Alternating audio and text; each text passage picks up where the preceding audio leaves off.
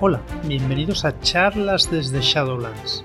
Soy Joaquín y hoy es 5 de enero. Ya llevamos 5 días del año, pasan volando los días. ¿Y qué tal va este nuevo año?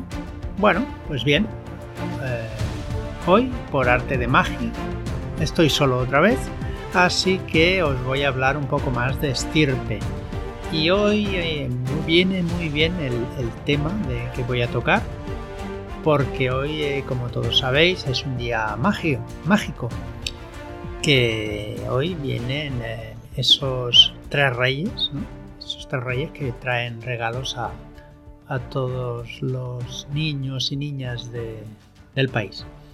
Así que con esto presentación voy a hablaros de la magia y los poderes sobrehumanos en estirpe, ¿vale? En la eh, DRS de, de estirpe.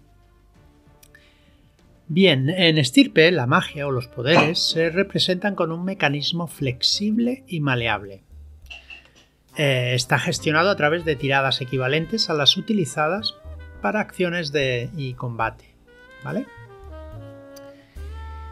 Em, para eh, intentar evitar desdoblamientos, en esta sección nos vamos a referir em, a estas capacidades sobrehumanas como magia y hechizos, ¿vale?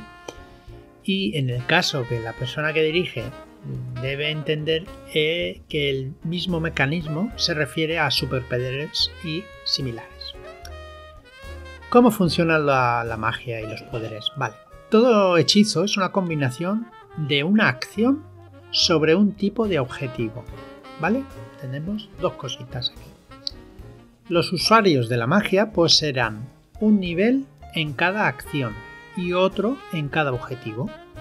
En ambos casos los niveles tienen que ser superiores a cero. ¿Vale? Si el nivel es inferior a cero o, cero, pues eh, evidentemente el, el hechizo o el truco o el poder que queramos usar no podremos utilizar. Vale. Em, ¿Qué son las acciones? Bien, tenemos cuatro tipos de acciones. La primera, leer, percibir. Esto es todo lo que implique sacar información de una criatura o un objeto. Escribir, registrar, generar.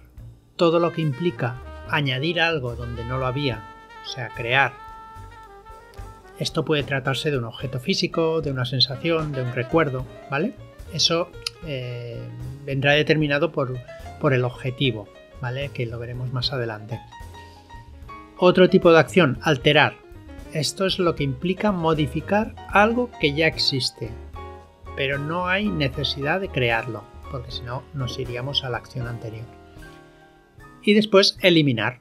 Esta es la cuarta acción todo lo que implica pues que algo que existe pues deje de hacerlo. Eh, puede ser y lo mismo puede tratarse de algo físico, pues un recuerdo también o algo, o algo que se nos ocurra, ¿vale? Después tenemos los objetivos. Em, por ejemplo, la mente, aquello que se refiera a cómo ser vivo percibe, experimenta y recuerda su entorno, ¿vale? Esto es mente. Después, objetivos, vida. Todo lo que sea materia viva, materia física de criaturas y de seres vivos. Objetivo, materia inanimada. Materia pues de objetos físicos inanimados. Bien, y después por último tenemos como objetivo la energía. Pues será luz, electricidad, ¿vale? Bien, ahora veamos cómo vamos a lanzar un hechizo. Al lanzar un hechizo, el personaje debe describir qué efecto desea conseguir. La persona que dirige determinará qué acción y qué objetivo corresponden. Para que eh, el, hechizo llegue a buen puerto. Y el jugador debe lanzar tantos dados como el nivel menor que su personaje posea en la acción y objetivo relevantes. Además, si uno de los valores es superior al otro, la diferencia permite repetir los dados que no se hayan logrado éxitos. Si uno, como he dicho antes, si uno de los valores es cero, pues no puedes realizar el hechizo porque no controlas ni esa acción o ese objetivo. ¿Vale? Es fácil de entender esto. Bien, em, la suma de los éxitos en la tirada determinará la magnitud a la que se da el hechizo. ¿Vale? Como por ejemplo, vamos a poner un ejemplo. Si un personaje desea crear una, bola de luz, deben tenerse en cuenta la acción de generar y el objetivo de energía. Un personaje que tenga generar, pues eh, tres puntos en generar y dos puntos en energía, lanzaría dos dados, porque energía es inferior.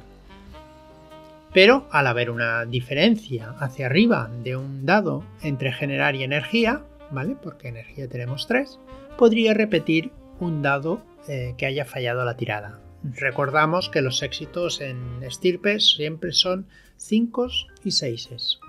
6, evidentemente, es doble.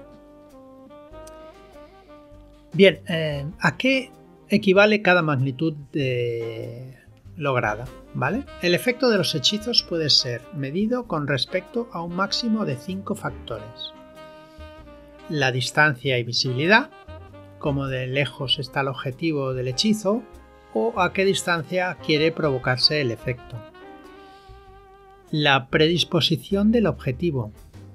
En los casos que se haya de influir sobre un sobre un ser inteligente, quizá no sea una persona, pero en principio es inteligente, cuánto se requiere cambiar su forma de pensar, ¿vale? Por ejemplo, este factor se expresa en muescas, ¿vale? Dentro de una escala de cinco pasos. Por ejemplo, pues amigable, confiado, neutral, desconfiado y hostil. Depende de cómo esté eh, a quien queramos influir, pues necesitaremos más o menos muescas éxitos, magnitud, para eh, hacer que nuestro hechizo tenga o llegue a buen puerto, ¿vale? ¿Qué más? El tamaño o número de objetivos. Cómo de grande es el objetivo del hechizo o el efecto que quiere provocarse. O cuántos elementos diferentes van a recibir el efecto o se van a crear, claro. Si vamos a tirar una bola que queremos que impacte a cinco objetivos, pues deberás tener una magnitud mucho más grande que si solo queremos darle a uno, ¿no? Es fácil de entender. Bien. El tiempo, la distancia hacia el pasado o hacia el futuro necesaria para, el efecto del hechizo. Eh, muy necesario pues si queremos leer recuerdos, por ejemplo. Los usos de hechizos que se refieran al futuro tienen una penalización de un grado de magnitud. Es decir, pues el factor de tiempo debe considerarse como si la magnitud fuera un nivel inferior a la lograda en los dados. ¿Vale? La magnitud original sigue teniéndose en cuenta para el resto de los factores que sean relevantes para el hechizo. Y por último, pues tenemos la duración. Durante cuánto tiempo tiene el efecto el hechizo. El, juego pues nos da una, tabla que nos explica eh, como es de poderoso en cada nivel de magnitud para cada factor, ¿vale? Eh, hay que recordar que la magnitud es la misma para todos los factores. Por ejemplo, un hechizo de magnitud 3 afectaría hasta 5 objetivos eh, de tamaño y objetivo, número de objetivos, vaya, que estuvieran a un máximo de 50 metros de distancia, ¿vale? Claro, sin ver la tabla pues es difícil entender este ejemplo, pero bueno, por ejemplo, a una distancia de contacto o hacerte un hechizo a ti mismo, necesitaremos una muesca. Muesca, recortamos que es un, éxito, una magnitud. ¿Vale? Bien, con una, magnitud de 5, o sea, si tuviéramos 5 éxitos, eh, sería visible y podría llegar a una distancia, el hechizo, de hasta 150 metros. Cuatro muescas eh, y, sería un, un, efecto permanente, ¿vale? Después, el tamaño también.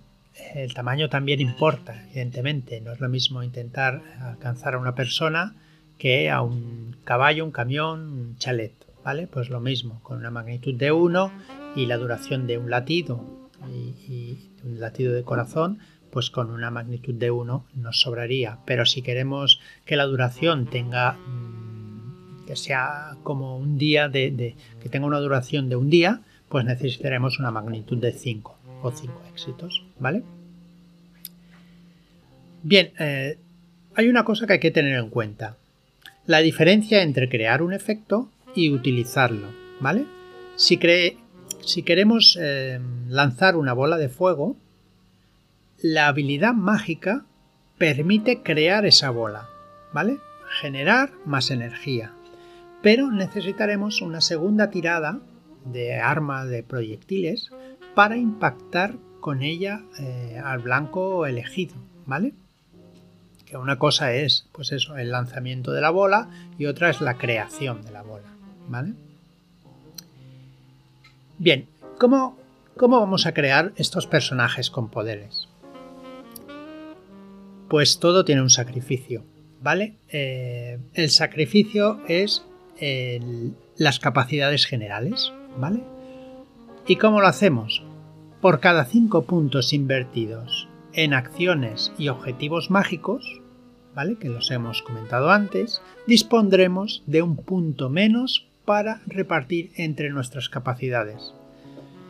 Recuerdo, os, os recuerdo que para hacer nuestro personaje nos dan 15 puntos para nuestras capacidades, para repartir entre las 7 capacidades.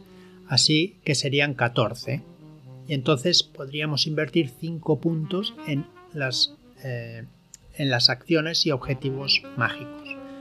¿Que queremos repartir 10 puntos? Pues tendremos que utilizar 13 para las capacidades, ¿vale?